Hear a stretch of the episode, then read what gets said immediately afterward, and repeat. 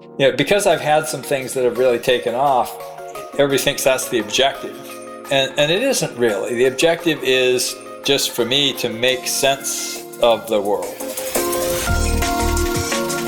Welcome to the Thriving on Overload podcast.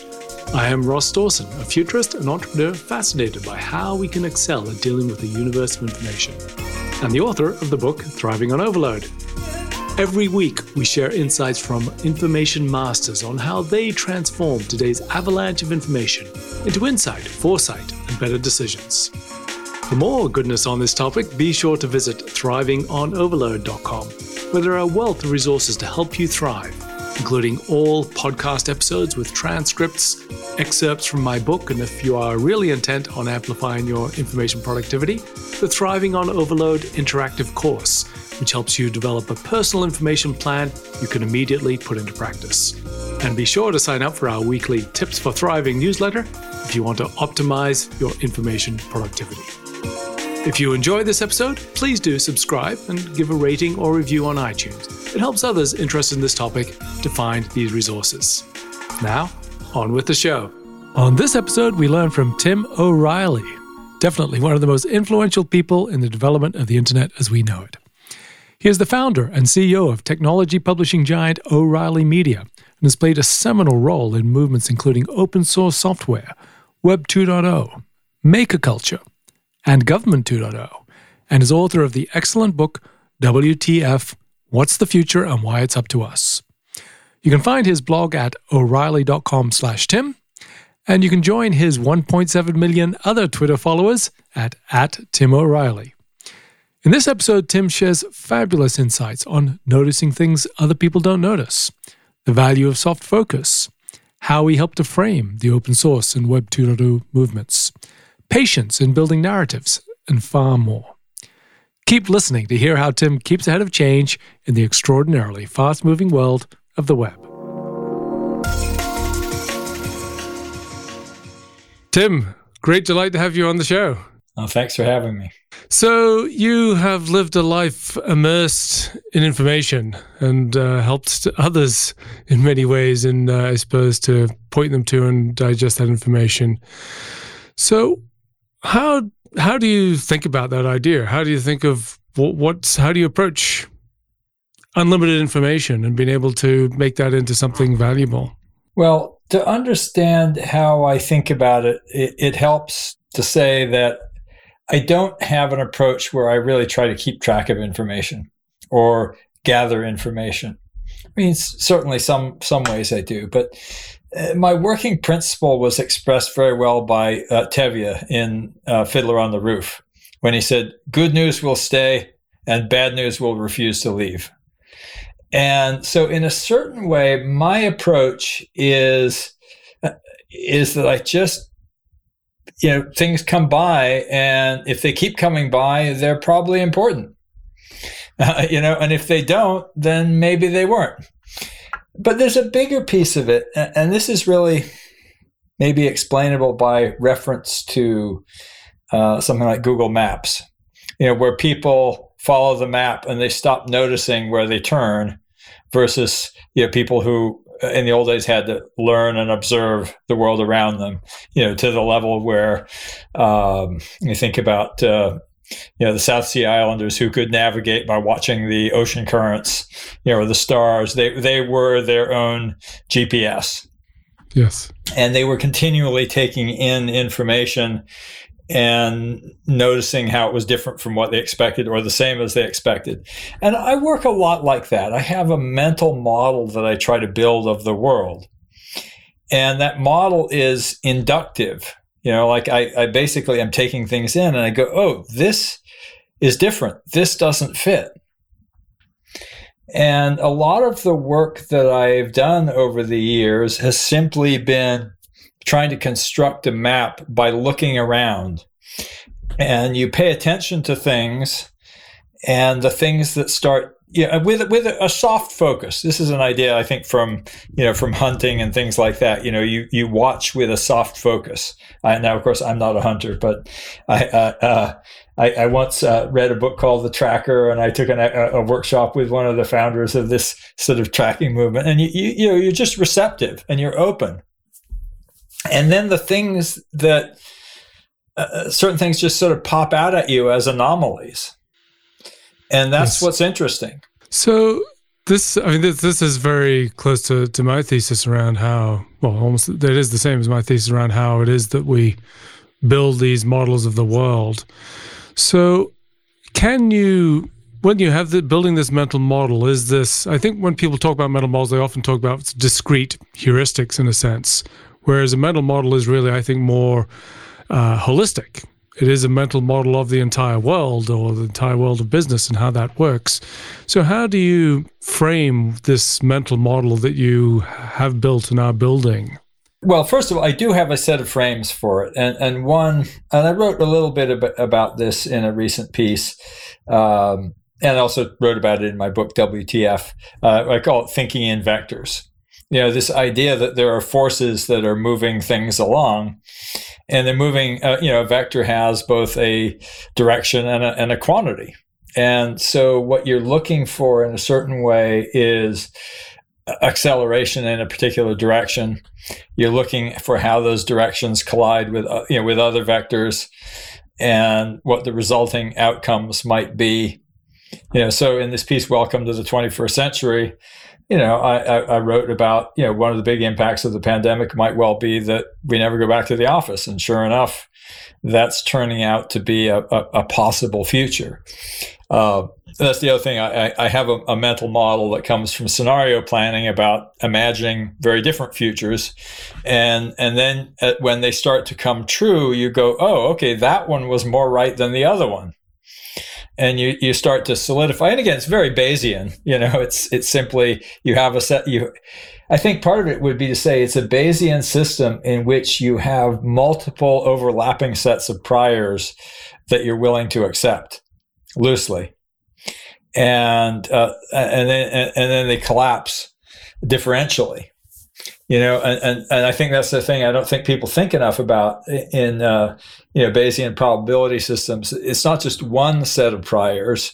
It's it's a set of overlapping sets of priors that that could collapse in different directions. And ones where you're of course continually attuned to the things which don't fit and could help you modify those frameworks yeah, I do think there's a big part of it is is is building your own map. Is a big part of it. Uh, you know, and there's a creativity to that. The uh, you know, so much of the model of creativity in our culture is it's it's it's making stuff up. And I think creativity is noticing things that other people don't notice. And uh, you know, because it's it's ultimately a kind of uh, of scientific process, and, and even you know, like just think about something that we think of as traditionally creative, like music. Uh, you know, somebody is is they're making something up because they saw a possibility that wasn't being that wasn't there before. You know, yes. they didn't just make it up for the hell of it. You know, they made it up because they, they, they were they were they were seeing what the new possibilities were in in maybe it's in an instrument, maybe it's in a cultural milieu, maybe but but they're they're basically we shape reality by what we notice and choose to pay attention to. And I've always been a huge fan of the poetry of, of Wallace Stevens because that's what he's all about. You know, uh, there's this underlying reality, and yet we shape it he he described uh, you know reality as uh, as the quest for supreme fiction you know something that we could all agree on you know. But the, the the contention between people is provisions of the future. And you certainly see that in the political realm but you also see it in you know say you know paradigm shifts in technology or physics. You know somebody basically yes. convinces other people that this is the right way to think about the world Yes, yes, it's yeah, and I th- I think that way of we make the world by how we perceive it. That's right, and, and, and even you know we have this a bit of an illusion in the West that somehow our quest is towards the one true uh, reality, you know. And I kind of go, yeah, but you know, tell that to my dog, you know. You know, we're we're out there looking at things, and it's like what are you people looking at? There's a really good smell here. You're not paying any attention whatsoever. you know? you know, and I think uh, you know th- that's one of the things, of course, in science fiction. You know, it's like, how do we know that there aren't completely different and equally valid, and maybe even more productive ways of looking at the world? Absolutely. So in, in WTF, you you mentioned compiling the pieces of the puzzle before yeah. you put the map together. So yeah. how how do you find those pieces of the puzzle, or identify them, or recognize that they are pieces of the puzzle? Yeah. Uh, well, to, to, let me let me back up and give you a little bit of color on that analogy. You know, the, the the point is that like if you imagine doing a puzzle and all the pieces aren't there, you can't actually finish it. And very often, when you're dealing with something new, the pieces literally aren't there. And I thought of that very vividly around, you know, my work with open source software, because I was thinking a lot about the fact. I, I, the first thing you think back, okay, what did I notice? You know that, that other people weren't noticing. I noticed that the Free Software Foundation didn't talk about a lot of the software that you know I was selling really popular books about that were also free software. They talked about yes. Linux. They talked about you know the GNU utilities, and I go, they, uh, they they don't really talk about Perl. They don't talk at all about you know DNS and bind, you know, and all these t- tools out of the Berkeley software distribution because they had a map that was all about the license, and it was particularly our license. And I'm going, wait a minute, they don't include the World Wide Web, which was put into the public domain. Something is wrong with this picture. They don't include you know sendmail they don't call the dns they don't include you know all the you know tcp/ip you know um, you know protocol suite and, and the implementations of that. And so I go, something is clearly wrong with this picture. And so I thought, well, I'm going to bring all these people together to talk about what's wrong with the picture. And at that meeting, you know, Eric Raymond says, oh, you know, Christine uh, Peterson came up with a new term, you know, three weeks ago, you know, which was open source and we debated it and you know like so i was kind of like i identified a gap uh, and uh, uh, I didn't know, you know, that there would be a new name for it that was going to show up, but it showed up just on time. And if I had done my meeting, and I kept going, why am I? And there's an intuitive part to this. There was a part of me like, why am I delaying having this meeting? I, I, am I just being a slacker? And then, you know, you look at how it worked out. It was the timing was perfect. Yes. Another one that was a little bit like that was when I started talking about, you know, as I started thinking about this, you know, sort of the licensing wasn't the key to open source. It was really collaborative software development. It was the way the internet was enabling new kinds of, of, of collaboration, including software collaboration and distributed computing and things like, you know, SETI at home with distributed computation and Napster with file sharing. They all started talking to me you know, about there's a new paradigm emerging. Um, and I kept following, tugging on that thread and trying to, you know, integrate into some new map that would make sense to me. And I eventually came up with this notion that we're building, uh, you know, an internet operating system where we're going to be, you know, effectively, and it's going to be based on data. And as a result of that, you know, I, I you know launched the Web 2.0 events, but then I launched one called Where 2.0, and I was like, you know, because guess what? Location is going to be one of the big subsystems of this internet operating system. And it was great because a month before, you know, and we'd been, we'd been promoting the event, and a month before, uh, you know, we went went live. Uh, you know, Google approached me and said, "Hey, we're doing this new thing. Any chance that we could, you know, introduce it at your conference?" That was Google Maps, you know, and and uh, so, you know, I, I kind of saw that there was a, a you know a logic to this thing. I didn't know anything. I wasn't didn't have some inner intelligence on what Google was doing. I wasn't really paying attention to the news. They just sort of showed up because I'd actually built. So this is this is what I mean by the pieces of the puzzle suddenly showing up and you go, oh, there's the piece that was missing. And you yes. drop it in place and everything starts to make sense. And that's so this this is one of the, the word framework I think is really mm-hmm. Relevant because that's exactly as for example the frame of a painting, what goes in and what goes out. And so yeah. the framework is the frame where you can see what are the pieces which fit within that frame. And so in that case, uh, I don't know whether it's you personally or came up with the term, you know, Web 2.0. No, I, I didn't was actually. I, yeah. But, but there was then there is this name there is this something where you can have a label or something where you can then communicate about what that frame frame is yeah yeah that, that's right and um, I, I think that's that's that's that's absolutely right. The name often uh, you know, it doesn't match. I would, you know, like Web 2.0 had a lot of baggage. You know, like here I'm talking about the Internet operating system, and it was just too geeky, you know. And then uh, um, Dale Dougherty came up with the name Web 2.0 in a brainstorm meeting with uh, Craig Cline, uh, they were trying to come up with a way that our two companies could do an event together, and we were thinking, what could we, what could we learn from them? Somebody else who was doing events, and Dale was like, well, it was really around the second coming of the dot com bust after the world, you know, a- after the you know, the second coming of the World Wide Web after the dot com bust was what Web 2.0 stood for, and Dale had kind of developed a, sin, a, a, you know, a series of things that it was about. And then I just really fleshed it out with a bunch of the ideas that I'd previously been calling the Internet Operating System, and uh, and the name took off. And uh, but there was also a piece, there was an aspirational piece that I think was very interesting about that because we Dale and Craig came up with that in 2003. I had been doing this Internet Operating System stuff since 2001 you know, as I had this P2P conference, and then that emerged into this thing we called eTech, the Emerging Technologies Conference, which is really exploring this idea of, of how the network was changing uh, the way we would all interact.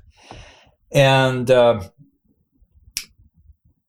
uh, it, it, wasn't, I guess it, it, it wasn't that we had thought everything through, but we had a model uh, into which the you know the future the future shows up and it starts to make more sense. So again another analogy i use is a little bit like a hologram. You know you have the big picture there but it's fuzzy. And the more data points come in the the clearer it gets. So you you may have already answered this but it, there's this if you've got the pieces of the puzzle and you start to see those map out and then you can see the framework is there what is the art then of putting the pieces of the puzzle together to form something which is a whole? I think the one piece of the art is patience. Uh, Lao Tzu, the author of the Tao Te Ching, uh, says, um, you know, he's talking about the qualities of the wise man. And, you know, he has a bunch of them, you know, alert as a winter farer on an icy stream. You know, I, I forget what they all are. But then the last one is, but also this roiled as a torrent. Why roiled as a torrent? Because sometimes there's nothing to do but wait until the stream clears. and uh, I, I think that, that that waiting quality, I think, has been a big part of what I've done, where I haven't rushed to try to make a story where there isn't one.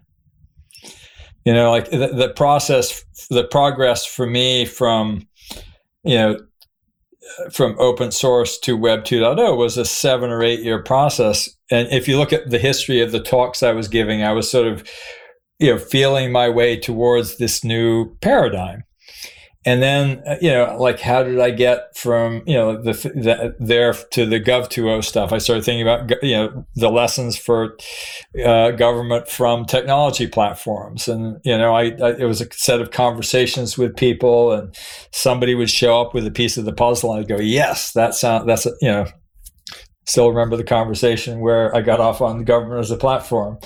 I i, I uh, but then continuing down that path that led me to you know all the work that i'm doing right now about marketplaces and antitrust you know so uh, i'm you know, which it, it kind of through the, this idea of algorithmic regulation, which is something else that I came up with. And again, not all of these things catch.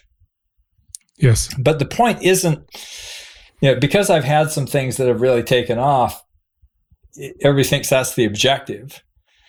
And, and it isn't really. The objective is just for me to make sense of the world. Absolutely. It's always me. That that's the same in a in my own uh, my own way. I create frameworks for myself, and I happen to share them, and sometimes people happen to like them. But that's the that's, that's right. secondary the secondary yeah. aspect. Yeah. You are listening to the Thriving on Overload podcast. If you truly want to increase your information productivity, then check out the Thriving on Overload interactive course. It is designed to significantly enhance your information practices and habits, guiding you through creating your own personal information plan so you can excel in a world of overload. Go to thrivingonoverload.com slash course to find out more. Now back to the show. Coming back a step, is there some kind of framing purpose that helps you find these pieces of the these puzzles, these maps, which unfold, have you framed some way in which you there is an intent around what what it is within your purview of uh, what you are considering? Well, I, I, guess there, there are definitely some big picture things, and they're they're more values than anything else, uh, and, and it has to do with and again, I've just recently got some interesting new language for this uh, from evolutionary biology. Uh, David Sloan Wilson uh, has been doing a lot of work on what he calls multi-level selection, uh, which he he sums up. I guess he was he and Edward Edward O. Wilson, who was one of his teachers. They're not related, even though they both have the same last name, Wilson. Which is selfish individuals can outcompete altruistic individuals, but altruistic groups outcompete selfish groups. Mm-hmm. And you know, there's a lot of, of, of, fabulous research on this, on, on this sort of alternating levels of what he calls multi-level selection. You know, where where there's certain behaviors that are, are at the individual level and others that are at the group level, and and and that sort of that notion of the, the alternation of of uh, individual and group actually goes all the way back to some early learning I did in the in the 70s uh, in a context that I, I don't want to unpack here, but that was very fertile ground for me. But I've always thought about cooperation and what encourages cooperation. You know, we have a metaphor in our society that says, you know, it, it's it's about winning. You know, uh, that that this uh, you know capitalism is all about competition. And uh, you know winner takes all. And I, I, guess i have a set of, of values that you know I, in some ways i guess i'm always trying to explore and justify why that isn't true which is why i was attracted say to open source software. It's like you know you say it's all about competition but guess what? You know look over here you know microsoft was so competitive they they killed all all the innovation and and all these people went off and they just started farting around with the internet and open source because hey they could they could cooperate. There was this new model. I mean but even looking back you know again the shaping i guess in some ways one of the big shaping maps of my technology career was watching the alternation. It was sort of ibm was dominant. You know, I came in actually in the tail end of the mini computer era, you know, not in the PC era, and I watched the PC blow up because there's this democratization of access. Then I watch Microsoft win and replay the the tragedy, you know.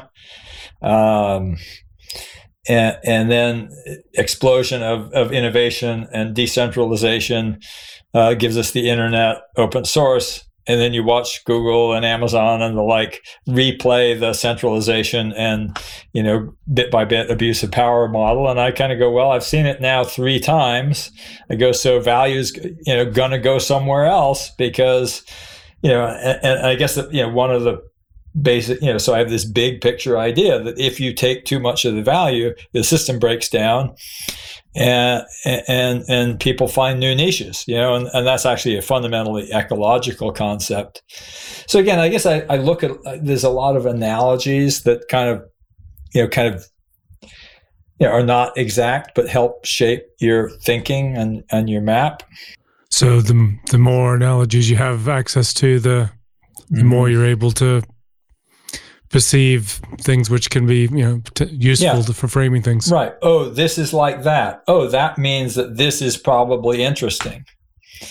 And uh, you know so you know and it can lead you astray. You know like for example i've been because of my centralization versus decentralization narrative i was you know i i've, pro- I've probably been more skeptical of cryptocurrencies than i sh- should be because everybody was like, "Oh, this is all about decentralization." And I go, "Yeah, it, it re-centralized like faster than any technology in history," you know, and, and it fit exactly the pattern, you know, where. Uh, you know, of my, you know, here's IBM that's got their centralized power of the computer industry by control over hardware. They don't realize that this changes when they have commodity hardware. They release the specs for the IBM PC. They don't think it really matters. Uh, software is just a you know something that goes with the hardware. But Microsoft basically makes a new explosion of uh, a new power center that's centered on software. Uh, uh, they're all about control of software APIs. They become dominant. They don't realize this new thing where software becomes commoditized by open source and the internet, and uh, then it's all about uh, uh about data. You know, now we're in this paradigm shift around uh, AI. We don't quite know what that means. I see some things that I think are really interesting where the models that are being released, often by the big companies, I think are going to undermine them in the same way that the PC undermined IBM uh, and the internet uh, under. But I'm, I'm so I'm, I'm I'm aware of that, and everybody was saying no. The next thing is crypto and maybe, maybe, but you know what I saw was centralization. And once again, the centralization is not in the in the original model. The centralization came through energy, you know, not through. Yeah. And, and, so that's sort of interesting because, of course, that starts to intersect with the whole world, the whole world problem that energy is is going to be one of the critical, you know, pathways that differentiates whether we survive or or not. And there's some arguments that yeah, maybe crypto will accelerate that because people will go, oh, well, there's a great way to make lots of money, but we need to have super cheap power in order to do it. Um, but we're not there yet, you know. But it, it, you know, you kind of go, oh, there's something interesting there. There's this repeating pattern. Maybe maybe crypto is the way forward, but maybe it's because it it it centralized so quickly that won't happen.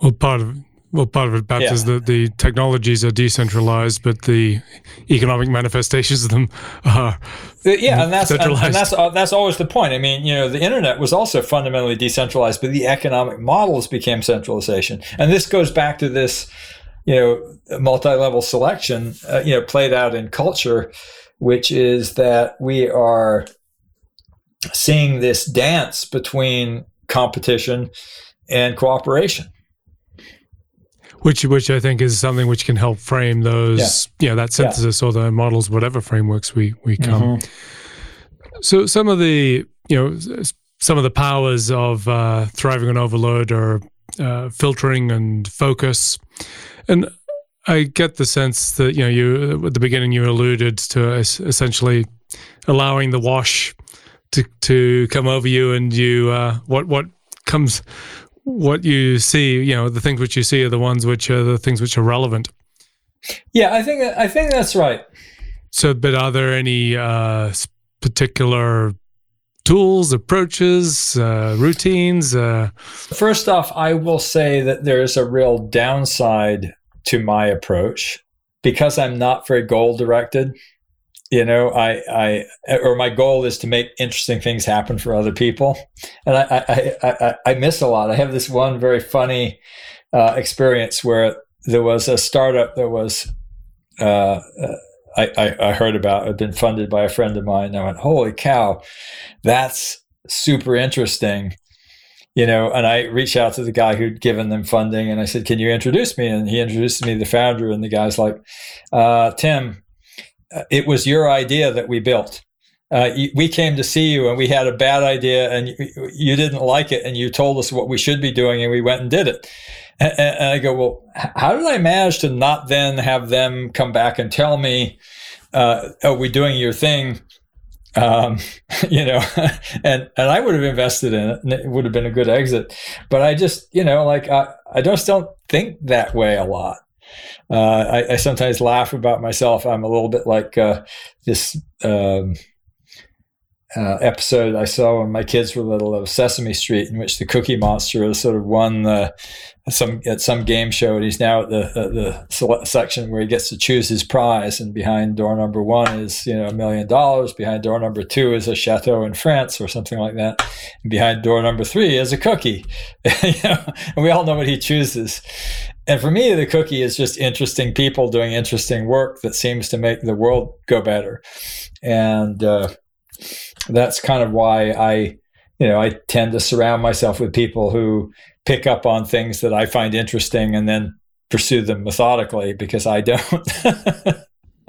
yes, yes. Well, uh, coming back to when I was asking about purpose, I mean, in a way, you've you framed it just now, and the side effects of the, that purpose are wonderful. yeah, I just love to have uh, like you know, you know, at my at my events, I like to connect other people. Uh, I, the things that I get so excited about hearing that oh, you guys uh, met and and cooked up something amazing. And again, we did put something, you know, like for example, you know, uh, Planet, which uh, you know does the, the, the satellites, was sort of formed at at uh, uh as a result of our science foo camp, and you know, and you know that led to, we did actually invest in it through our venture fund but it wasn't because of me. I was just like hey let me put these interesting people together. You know these guys from nasa making shoebox satellites that's super cool. Let's invite them to this event.